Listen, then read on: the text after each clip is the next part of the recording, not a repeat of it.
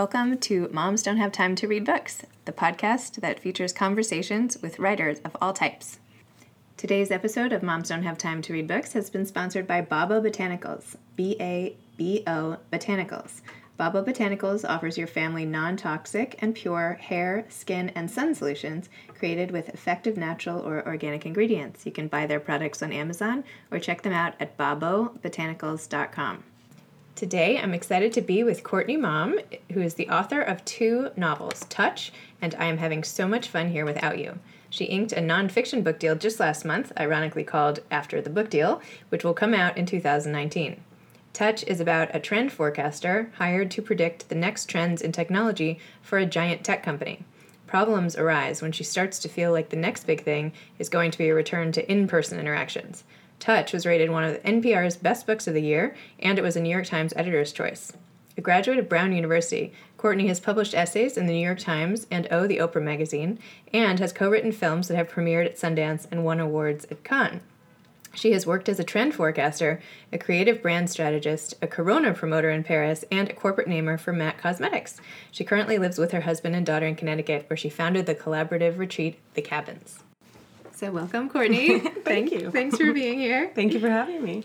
Um, so, for listeners who haven't read your latest novel, Touch, can you tell me a little more about it and how you came up with the idea for it? Sure, I'd be happy to. So, Touch is my second book, and it is about a um, an American trend forecaster named Sloane Jacobson, who has lived in France for about the past two decades, and she's called on assignment to New York City to work for what's basically a turducken of Google, um, Amazon, and Apple.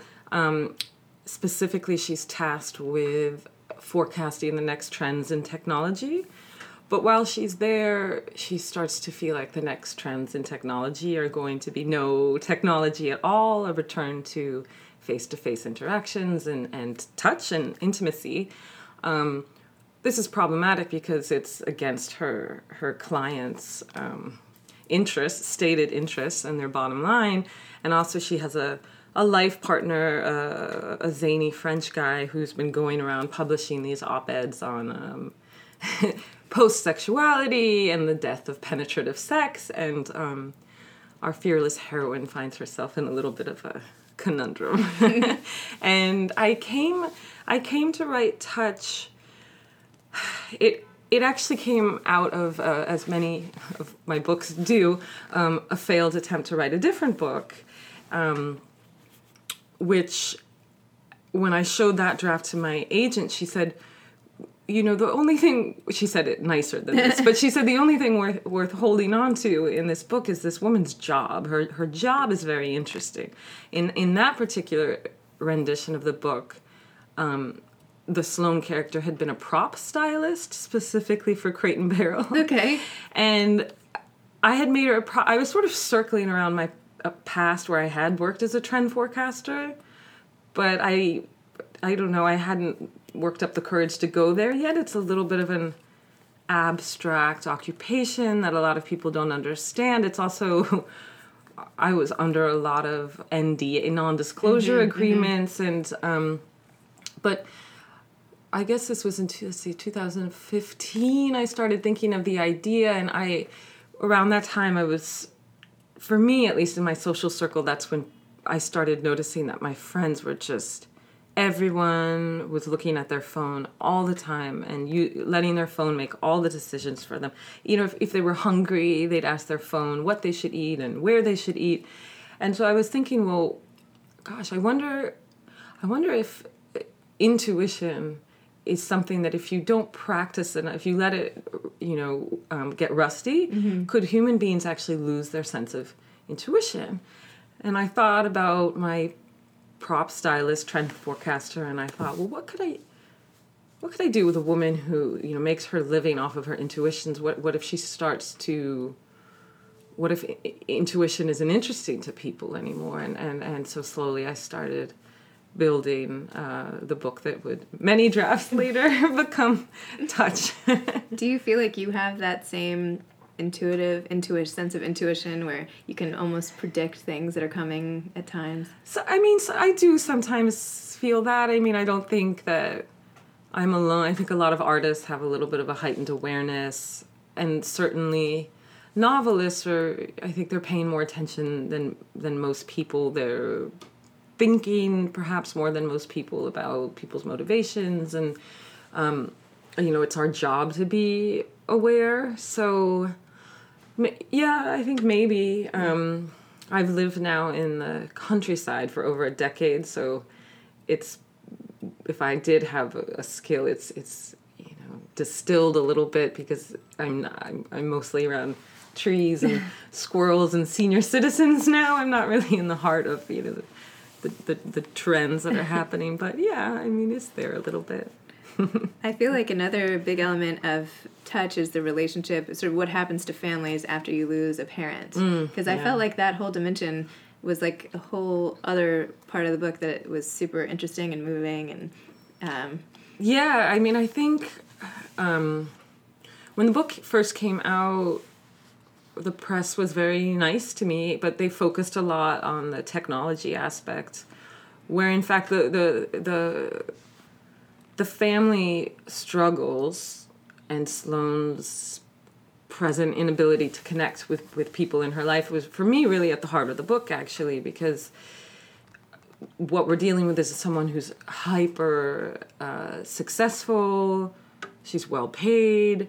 Um, she's respected but she doesn't have a lot of friends. Her relationship with her you know I, lover i guess is um, there's no love in it you know there's no sensuality there's no touch in it. But and a lot of that stems back from the the loss of her father because he's the you know you know and you know this from having children but when you decide to love completely you make yourself incredibly vulnerable. And she really really loved her father and was uh, when he passed away she was still young enough that she was just innocent and completely open to the love and, and didn't really she wasn't old enough to have been hurt yet and realize that you, you can lose people you know?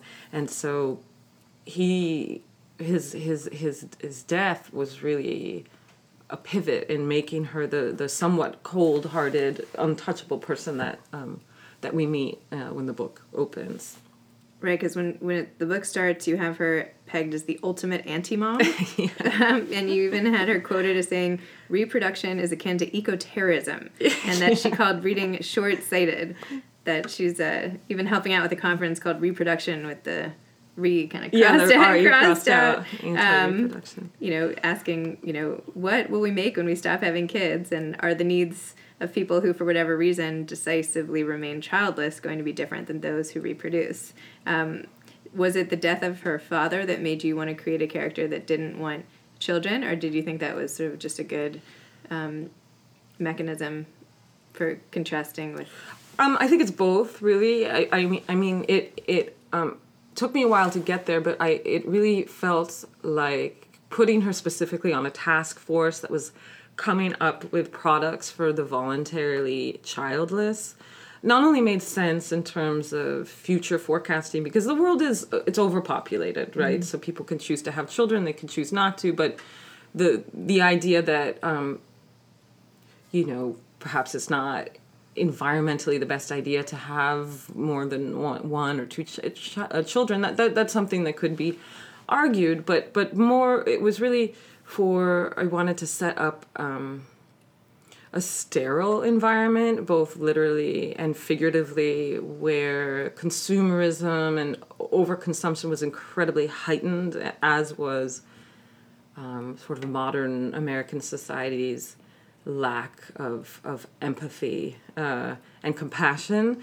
So when you read the book, you're exposed to a lot of these brainstorming sessions where they're literally trying to think, well, what can we come up with for pe- for people who decide not to have children? What cosmetic products will they need? What kind of furniture? What's their house going to look like? What's their car going to look like?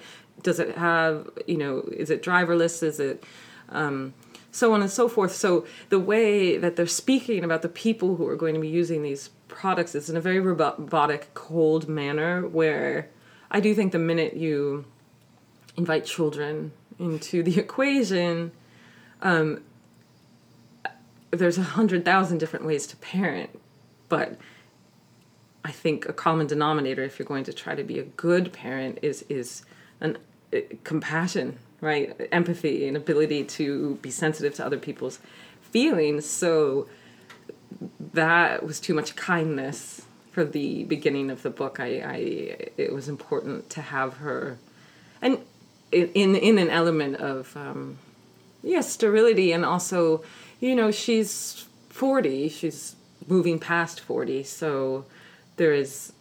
She has decided she's not going to have children, but her in theory it might not be too late if she if she changed her mind. I loved how in the story you had all these like twenty somethings talking about oh, yeah. what they do with their furniture versus people with kids and how you know people with kids like you use your your sofas so much more versus just occasionally sitting on them for wine and cheese. Like just wine, yeah, yeah. And I'm thinking about my sofas like, oh my gosh, you know, all the pillow cushions become like you know a raft, and you know everything well, is just everything's used. a fort. Everything right? becomes something else and make. It's funny, yeah, because I have I have friends. I have. um a lot of friends who are much much younger i have some friends who don't have children and it's so true that i would go to their house and the way that they were setting up you know the wine and the cheese yeah. was so specifically like oh i'm excited to use this coffee table yeah. and it's going to be used for this one thing whereas i mean our coffee tables just we don't even have one anymore because it became a a, a hazard.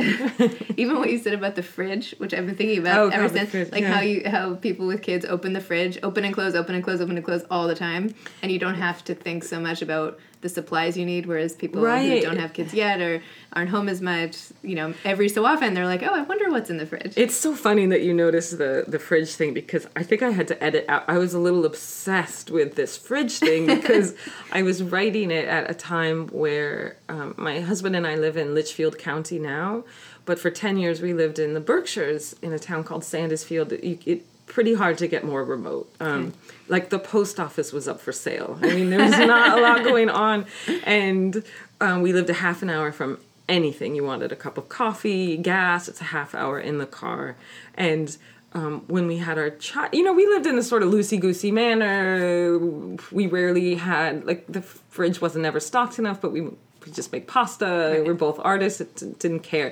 But then we had my daughter, it started to really, really matter. You know, if if my husband would go out and forget something from the grocery list, the milk, if he forgot the milk, right, it became this tremendous thing. Like a, uh, that would be an hour out of my day or his back and forth to get this. It, the, the fridge became like what was in the fridge became it became so so important. Um, so yeah, I have a, a little fridge obsession.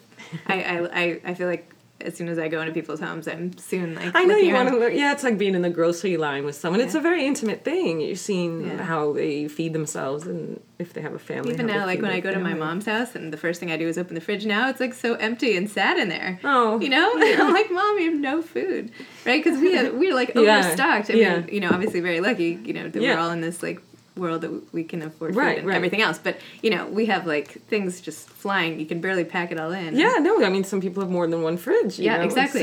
anyway, sorry, not to keep going on about no, this. I, am glad. I'm glad that someone else shares my fridge obsession. Um, speaking of moms, uh, for a book about someone who didn't want to be a mom, I feel like you did such a great job of painting a picture of Sloane's mother and that that mm. dynamic between them. And I love the scene uh, when Sloane wakes up in her mother's house in the morning after she spent the yeah. night there for the first time in years. Um, and she's her mom wants to make her uh, pancakes, and she's like, "No, don't do it." and then it says Sloane looked at her mother's mismatched eyes and her wild hair and the bathrobe with the tea stains, and she wanted to fall down on the floor with her and lean against the cupboards and let everything out. Tell her mother that her partner preferred rubbing up against strangers than touching her in bed. Tell her that there was a darkness in her decision to work for Mammoth. But instead, she just stood there at the fork between the way she wanted her relationship with her mother to be like and the way it actually was. And then she says toast would probably be easier. Oh, yeah. Right? That makes me really sad. sad. makes me really sad, I, too. I, I mean, I know I wrote it, but it still makes, I still am very touched by that. Yeah. Um, the, the mother-in-law relationship is another really key motor, I think, to this story. And I mean, what you have is someone, her mom is the exact opposite of Sloane. She gives of herself um, readily, generously. Um, she self effaces a little bit. She, she really, Sloane has a sister, and her sister's about to have her third child. So her mother's joy is really taking care of other people. And she went into overdrive when, when her husband died. And, and, um, Sloane was unable she's just not selfless that way, and so she's somewhat repelled by her mother's emotional generosity as well as probably being jealous of it because she just I mean it's a beautiful thing to see and she just doesn't have it and and doesn't know how to communicate with a woman. I mean it's just so clear in all of their scenes how much it, the mother just wants Sloane to be kind, just stop, yeah. you know, and, and, and touch her, just hug, you know, the, yeah. like, like you just read, she, she's like, gosh, if we could just embrace, but yeah. It's not as easy as it, it, it sounds. And de- I mean, definitely their relationship was inspired by my own relationship with my mom, who is that kind of woman who just gives and gives and gives. And, and the, another, another, um, commonality is that Sloane and her mother completely struggle from um, a lack of I don't want to not not respect but understanding regarding mm-hmm. what the other person does. So Sloane's not a mother. She's not a very maternal person. She can't really understand where her mother's coming from. Whereas, you know, even Sloane's colleagues don't really understand what she she does. Her mother doesn't really understand. She doesn't speak any other languages. She has a daughter who lives in France, and um, that is very similar to me and my mother when my touch had already come out and I had an I had an op-ed in the New York Times and my mom called me and she was like Did you know you have an article in the New York Times like how did that happen? Do you know someone there? And I was, you know, I was like, God, this is just a really big divide. Do I know someone there? And like, no, I've written two books, and this is sort of how it works. And I didn't know whether to be offended or, or just spell it out for her, you know. And and uh, so that's yeah, that's a personal struggle I have with my mother. I feel like most mother-daughter relationships are complicated. Complicated. yeah. It's like sometimes I look at my two little girls now, and I'm like how I don't know how how is this going to evolve into oh, the most yeah. complicated I've, i I joke with my husband. I'm like, I think our daughter won't go to boarding school for high school, but I will because I just I can feel this coming. She's really stuck. She's very much like I was, and I I I hope against hope that I'm wrong, but I I, I foresee some cloudy weather ahead. Um, you start the book with Sloane being so deprived of physical contact that she'll jump on the crowded subway just to yeah. feel people again. And, you know, at the end, you know, not to give anything away, you have her sort of engaged in this very passionate physical relationship, like the complete opposite from the beginning.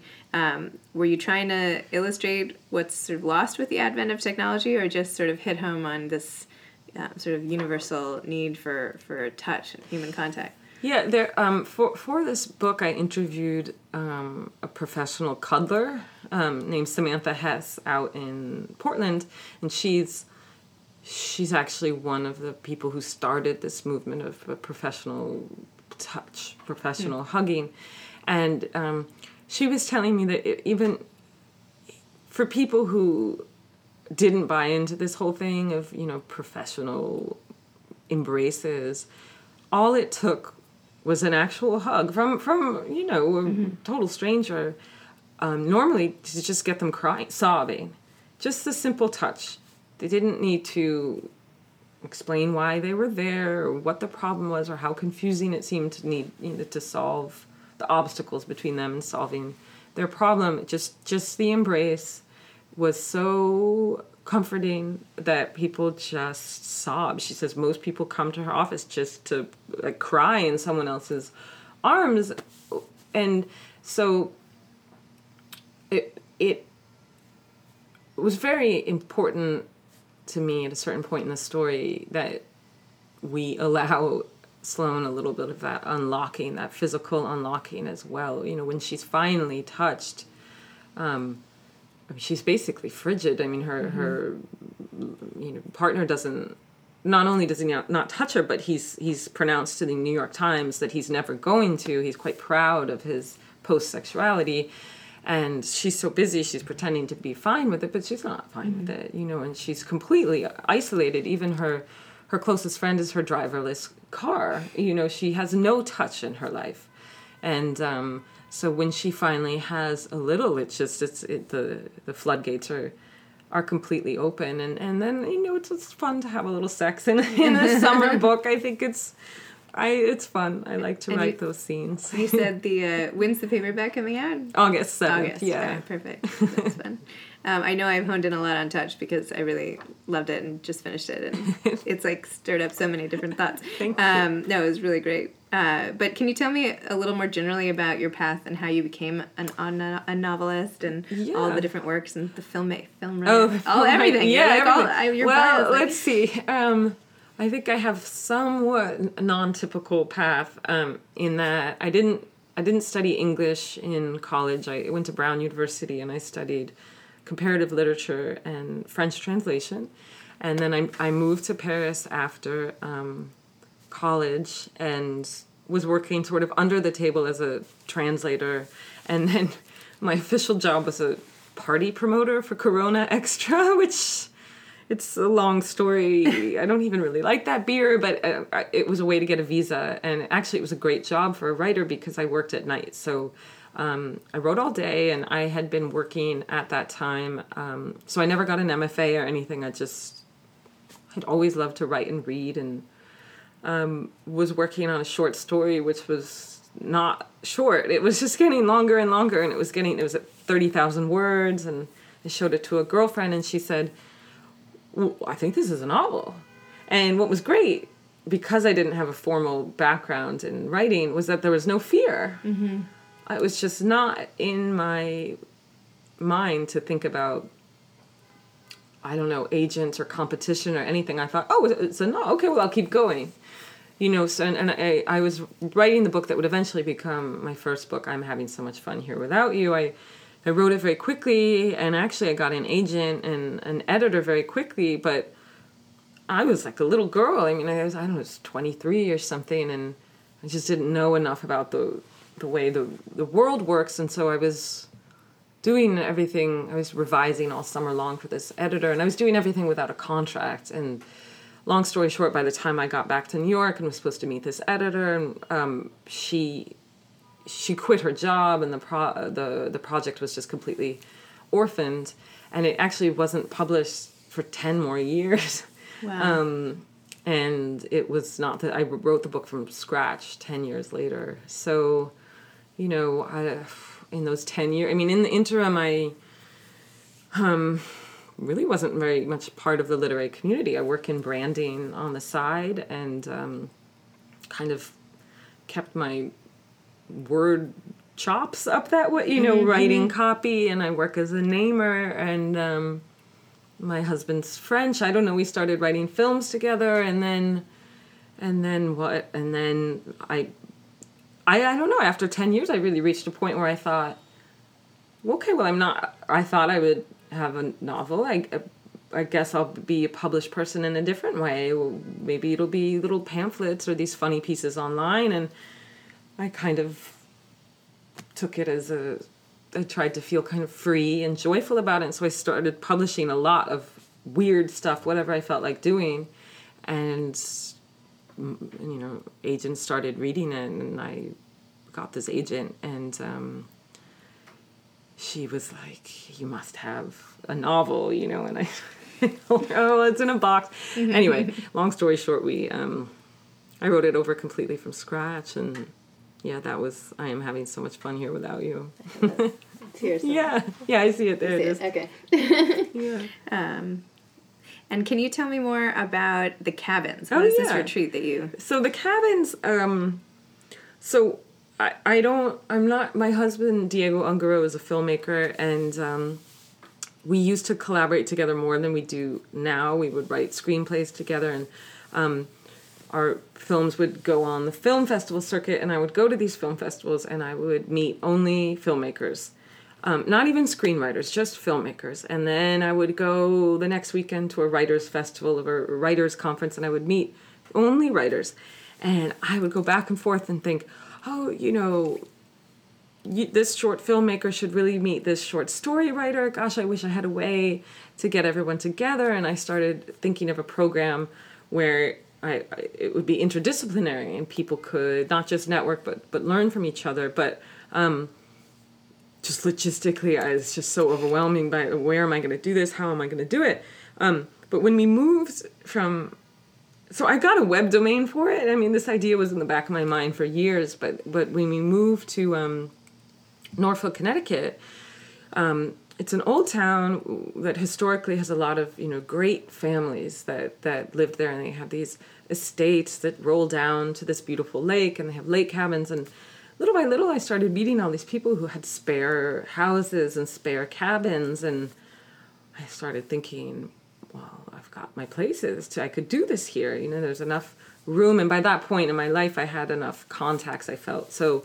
Um, the cabins, I founded it in 2016, and it's a um, interdisciplinary collaborative retreat based on um, skill sharing and um, across disciplines. So the we keep it low cost. The students are the teachers, so everyone comes is of a caliber where they can teach an hour long master class in the subject of their their choice. Um, and the only caveat is it can't you can't get up there and read your own work. Mm-hmm. Um, we do a sort of closing evening where everyone gets to get up and perform their own well, like a talent show basically but that's only on the fourth day and up until then it's really about learning from other people and being a little bit more humble and open-minded and so it's like an intellectual summer camp really. You could have a weekend full of you could have a, a dance class followed by a class in carpentry or stone engraving or um, um,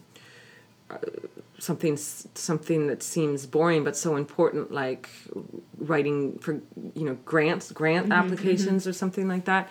And um, how many people go at one time? so it's very s- small. Uh, we keep it like nine people maximum. Mm-hmm.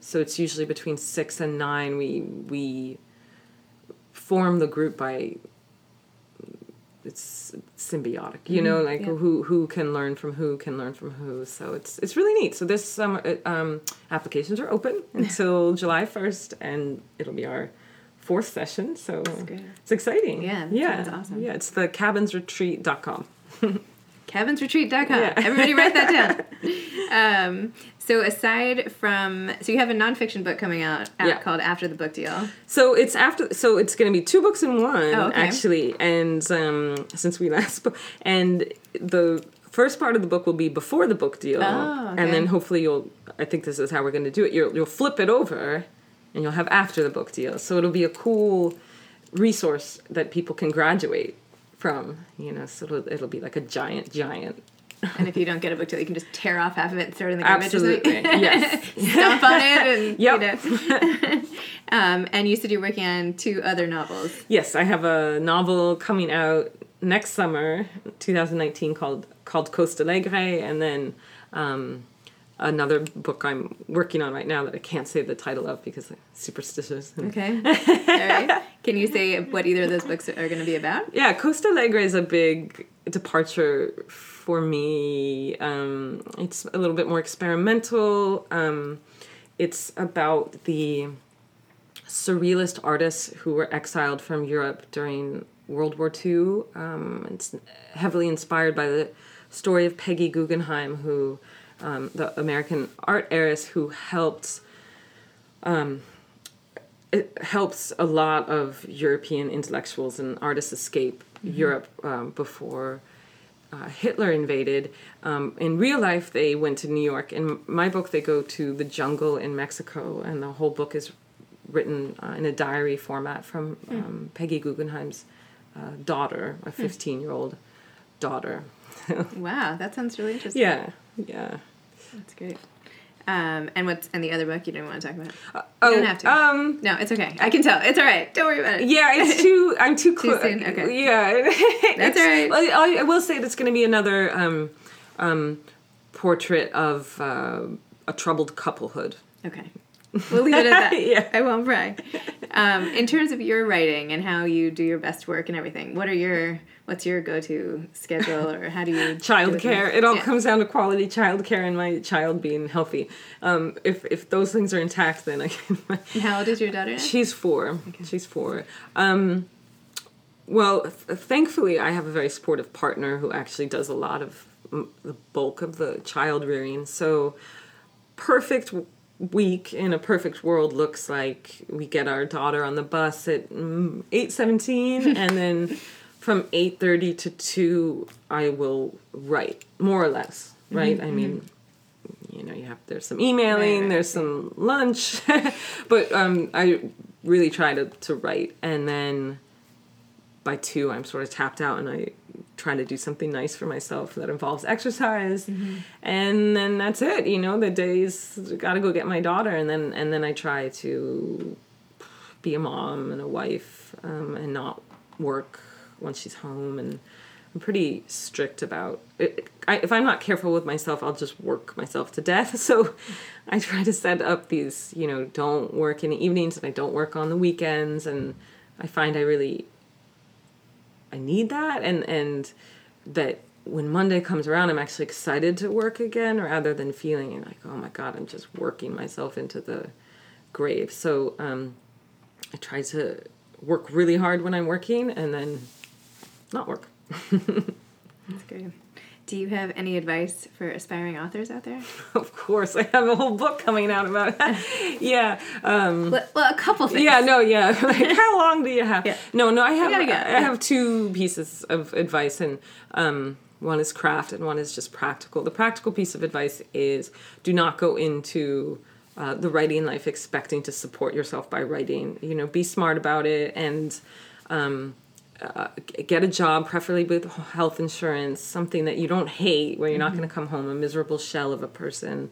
Um, or if you have someone to support you, fantastic.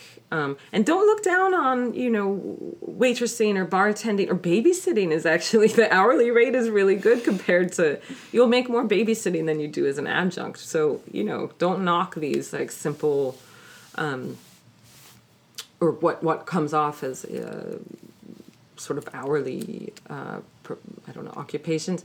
And then craft wise, um, don't let perfectionism get in your way. I speak to a lot of people who are just so, they feel like what's on the screen needs to be perfect and what's coming out of the printer needs to be perfect and the first draft is the one that's going to get them the book deal and you know you shouldn't it's good to push yourself obviously and try to come up with something beautiful that you're proud of but just know that ultimately if you keep working really hard you'll have a support team around you at some point you know? Hopefully you'll have an editor an agent some writing friends and these people will help you get it just right. But if you don't get the words on the page you're never going to get there. So don't for so long no one's going to see your work so you might as well put stuff on the page and have fun and um, don't sit there not writing because you're you're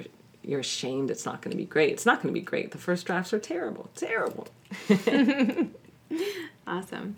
Well, thank you so much. Uh, My thanks pleasure. for coming in. I'm excited for what you have coming down the pike. Thank you. Me too. I'm, I'm very pleased to be here. Thank you for having me. Of course. All right. Take care. Thanks for listening to Moms Don't Have Time to Read Books. This episode was sponsored by Babo Botanicals, B A B O botanicals.com. Uh, please subscribe to the podcast and leave a rating. Thanks so much for your time.